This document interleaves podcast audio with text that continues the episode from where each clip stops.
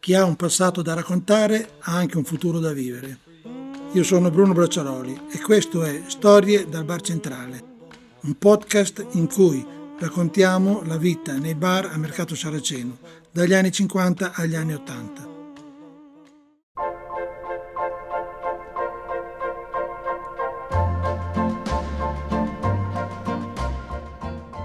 Con l'arrivo degli anni 60 inizia quel periodo chiamato boom economico, che non vuol dire che di punto in bianco i mercatesi fossero diventati tutti ricchi, ma che rispetto al decennio precedente si cominciava a vivere un po' meglio.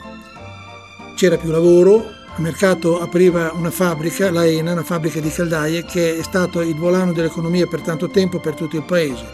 Si vedevano in giro più macchine, erano quasi tutte utilitarie, 500 e 600, e in casa entravano i primi elettrodomestici e la maggior parte della gente si trovava in tasca anche qualche soldo in più per un caffè o per un cinema e di questo sicuramente ne trassero vantaggio i bar che non vedevano aumentare i clienti però vedevano aumentare un po' gli incassi che nel decennio precedente erano stati alquanto magri. Nel gennaio del 1960 inizia alla radio un programma destinato a cambiare l'abitudine domenicale degli sportivi, tutto il calcio minuto per minuto. La Stock di Trieste, famosa nel mondo per i suoi brandy, vi invita ad ascoltare tutto il calcio minuto per minuto.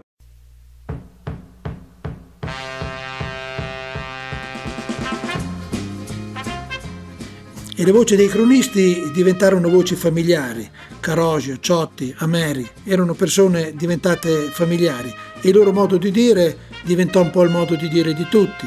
Viene in mente il quasi gol di Carosio, che eh, paragonato alla tecnologia di oggi fa venire un sorriso amaro, o il eh, scusa Mary quando si, si interrompeva per dare un risultato di un altro campo, ma la più bella di quel periodo fu quella di Ciotti quando eh, da Catania interruppe la trasmissione clamoroso al Cimbali perché l'Inter, eh, perdendo contro il Catania all'ultima partita del campionato eh, 61-62, regalava clamorosamente lo scudetto agli odiati rivali della Juventus. Nei bar ci si organizzava con radio, ci si riuniva attorno a un tavolo e si cominciavano le discussioni.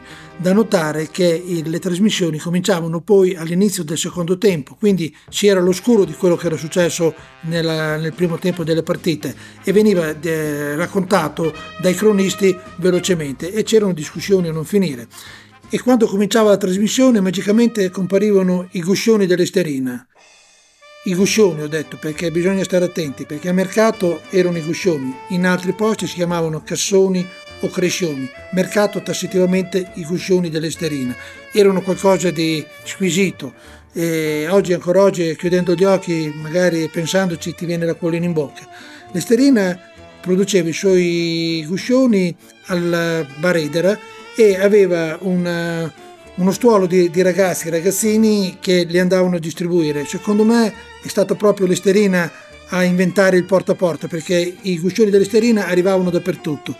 Arrivavano al campo sportivo quando c'erano le partite della Mercatesi in casa, arrivavano al cinema quando finiva il primo tempo, arrivavano al tiro al bersaglio che in quel periodo era vicino al centro sportivo, nelle osterie e nei bar.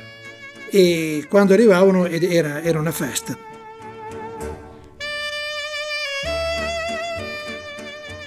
Ma se la domenica comandava la radio, tutti gli altri giorni da padrone la faceva la televisione. La televisione che negli anni 60 a mercato voleva dire solo Rai 1, non c'erano altre televisioni. Il secondo canale, perché allora si diceva primo canale, secondo canale, arriverà poi dopo la metà degli anni 60. E il palinsesto era praticamente sempre quello lì. Pomeriggio la TV dei ragazzi, poi ci cominciava alle 5 del pomeriggio con una trasmissione a cura di, del, del, maestro Alberto Manzi che era Non è mai troppo tardi, una trasmissione che effettivamente ha insegnato a leggere e scrivere a tantissimi italiani perché in quel periodo ancora eh, c'era molto, molte persone che non sapevano leggere e scrivere. Poi arrivava un altro personaggio molto avanti rispetto ai tempi che parlava de, degli animali e cominciava sempre le sue trasmissioni con Buonasera, amici dei miei amici. Infine arrivava un altro personaggio fantastico e famoso che era Padre Mariano. Padre Mariano parlava sempre di, di, di programmi religiosi, ma era famoso perché alla fine del programma il suo saluto era sempre quello, pace e bene a tutti. Pace e bene a tutti. Poi c'era il telegiornale, dopo il telegiornale c'era quello che faceva da spartiacque, Carosello. Carosello è stata un'invenzione diciamo, della televisione, è stato sfruttato poi dalla, dalla, dalle industrie per pubblicizzare i loro prodotti. Attori e registi famosi erano tutti impegnati nel, nei caroselli e si pensi che anche personaggi come Francesco Cuccini all'epoca scrivevano i testi e, e le musiche per la reclame della Marina Fabri che era Salomone il pirata Paciocone. Son Salomone il pirata Paciocone e solco i mari col mio fido galeone con un Il carosello influenza notevolmente anche i consumi nei bar e si passa dai liquori degli anni 50, i liquori dolci, a un altro modo di bere. Cominci, comincia a bere il Cinar, la China Martini, il Rosso Antico, il Bianco Sarti, il Brandy Cavallino Rosso, lo Stock 84, la Vecchia Romagna e tanti altri prodotti che di mano in mano la televisione proponeva e il cliente chiedeva e di conseguenza il barista doveva comprare.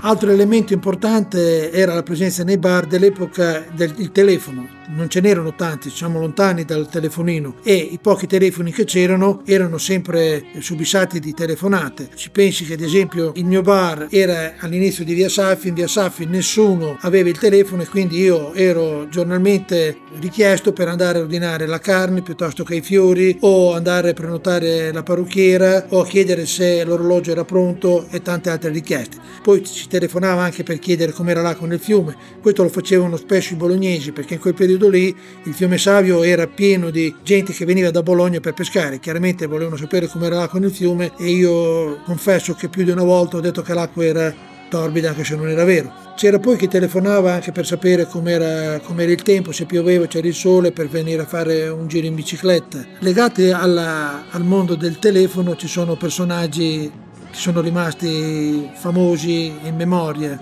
Ne voglio ricordare due fra tutti. Uno è Gianon. Gianon aveva il, un allevamento di, di, galline a Monte Castello e naturalmente non aveva il telefono e quindi usava il telefono del bar per i suoi affari. Quindi spesso e volentieri chiamavano qui per cercare lui. Mi viene in mente quando lo cercavano per il mangime e mi ricordo anche che lo chiamavano da Torino, era la Mangimi Campione di Torino, fra l'altro una ditta che regalò quelle bellissime maglie gialle che per tanti anni abbiamo visto indossato da, dai giocatori della Mercatese.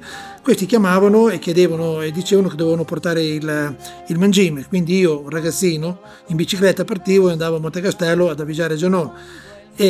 Giannone aveva un linguaggio molto particolare, intercalava le, le, parole con delle bestemmie, praticamente una parola tre bestemmie, quattro bestemmie una parola. Alla fine del discorso dovevi tirare fuori tutto quello che era superfluo e ti rimaneva no.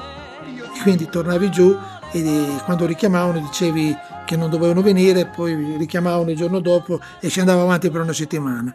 Un altro personaggio che mi piace ricordare era Tonino Babbi. Tonino Babbi aveva l'officina eh, di auto e moto eh, in via Garibaldi dove adesso c'è la concessionaria della Volkswagen e anche lui usava il telefono praticamente per eh, i suoi affari, per comprare, vendere e ordinare i pezzi.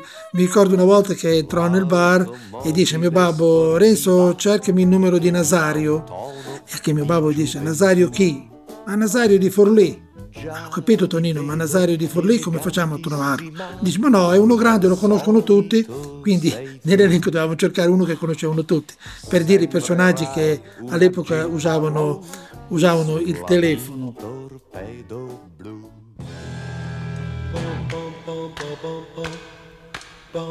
Avete ascoltato Storie dal Bar Centrale, un podcast in onda su Radio Collinair e sulle maggiori piattaforme, isole comprese da un'idea di Bruno Donati, narrate da Bruno Braccialoni.